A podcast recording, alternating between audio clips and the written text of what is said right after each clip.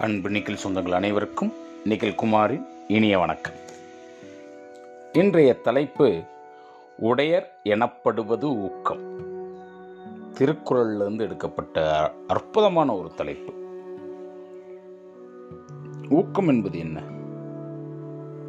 நம்மள்கிட்ட என்னென்ன இருக்கு அப்படின்னு நாம் நம்பி அது செயலாற்றுகிறோமோ அதுதான் ஊக்கம். அதே ஊக்கமுடைமையில் ஒரு குரலில் சொல்லுவார் வள்ளுவர் ஆக்கம் மதர்வினாய் செல்லும் அசைவிலா ஊக்கமுடையான் நுழை அப்படிம்பார். ஊக்கம் மட்டும் இருந்துருச்சு நம்ம கிட்ட அப்படின்னா மற்ற எதுவுமே நமக்கு தேவையில்லை. மற்ற செல்வங்கள் அனைத்தும் அதுவாகவே நம்மிடம் வந்து சேரும் அப்படின்னு. ஒரு சின்ன கயிற்றால் கட்டப்படக்கூடிய யானை பற்றி நமக்கு தெரியும். அது எப்படி அவ்வாறு அது இருக்கின்றதுக்கான காரணங்கள் நமக்கு தெரியும். அது குட்டியாக இருக்கும்போதே அதை பிடிச்சி கயிற்றில் கட்டி அதன் மனதில் வந்து நம்மளால் முடியாது அப்படின்ற அதனுடைய ஊக்கம் செயலிழந்து போவதாக நாம் கேள்விப்பட்டிருக்கிறோம். அது மனதளவில் அந்த சின்ன சின்ன கயிற்றால் கட்டப்பட்டு எப்படி இருக்குதோ அது மாதிரியே நாமளும் சின்ன வயசில் இல்லை இதற்கு முன்பு நமக்கு நிகழ்ந்த சிறு சிறு தோல்விகளால் அந்த தோல்வியின் நினைவுகளால் நாம் நமது ஊக்கம் கட்டப்பட்டு இருக்கிறோம். அதை அறுத்து கொண்டு வெளியில் வரணும் நம்ம நிறைய பேர் இன்னைக்கு பார்த்தீங்கன்னா இந்த கோவிட் டயத்தில் முதல்லலாம் அந்த தடுப்பூசி போட்டுக்கொள்வதற்கு முன் வராத சூழல் இருந்தது. அதுக்கு என்ன காரணம் பார்த்தோம்னா அவங்களுக்கு மரணம் பற்றின ஒரு பயம். மரணம் பற்றின ஒரு பயம். அவங்களுக்கு அந்த அது அதை வெற்றி கொள்ள முடியும் அப்படின்ற அந்த ஊக்கம் இல்லாத ஒரு தனம் அவங்களுக்குள்ளே இருந்தது. அதுக்கு எது வேணாலும் காரணமாக இருக்கலாம். விவேகானந்தர் அற்புதமாக ஒரு விஷயம் சொல்லுவார் உனக்கு மரணம் வரும்போது உன் உயிர் உன்னிடம் இல்லை.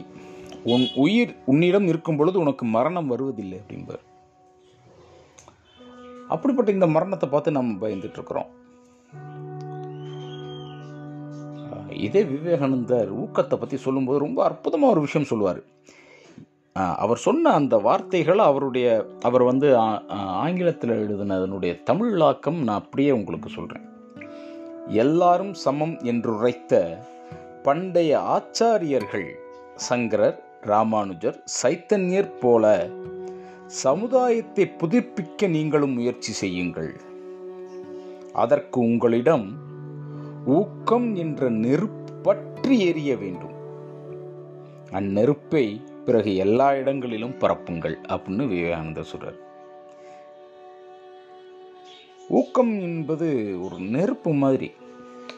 பாரதி சொல்லுவார் இல்லையா? அக்னி குஞ்சொன்று கண்டேன். அதை ஆங்கோர் காட்டில் ஒரு புந்திடை வைத்தேன். வெந்து தணிந்தது காடு தழ். வீரத்தில் குஞ்சென்று முப்பென்று முண்டோ. தத்தெரிகிட தத்தெரிகிட தித்தோம் தக. தத்தெரிகிட தத்தெரிகிட தித்தோம் அப்படின்னு சின்ன நெருப்பு சின்ன நெருப்பு. மிக சிறிய நெருப்பு. ஆனாலும் அதை ஒரு காட்டை அழிக்க வல்ல அளவுக்கான ஒரு ஆற்றலை தன் உள்ளே வைத்திருப்பது உங்கள்கிட்ட நம்ம கிட்ட ஒவ்வொருத்தங்களுக்குள்ளேயும் ஒரு ஆற்றல் பொதிந்து கிடக்கின்றது. அதை வெளியில் நாம தான் கொண்டு வரணும்.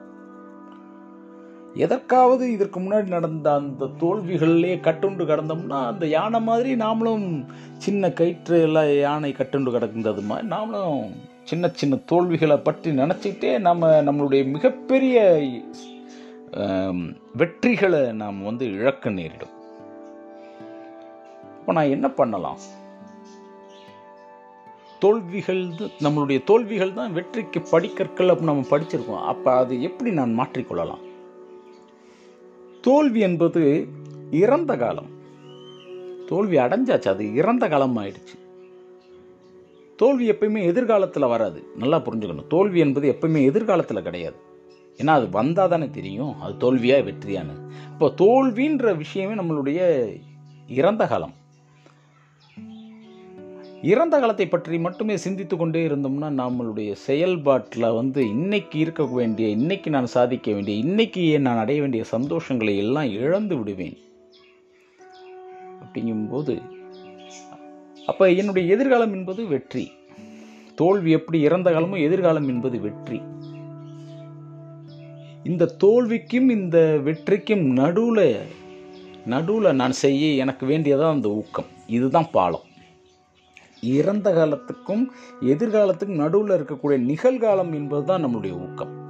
இந்த ஊக்கம் தான் இப்போ நம்ம கையில் இருக்கக்கூடிய ஒரு விஷயம்.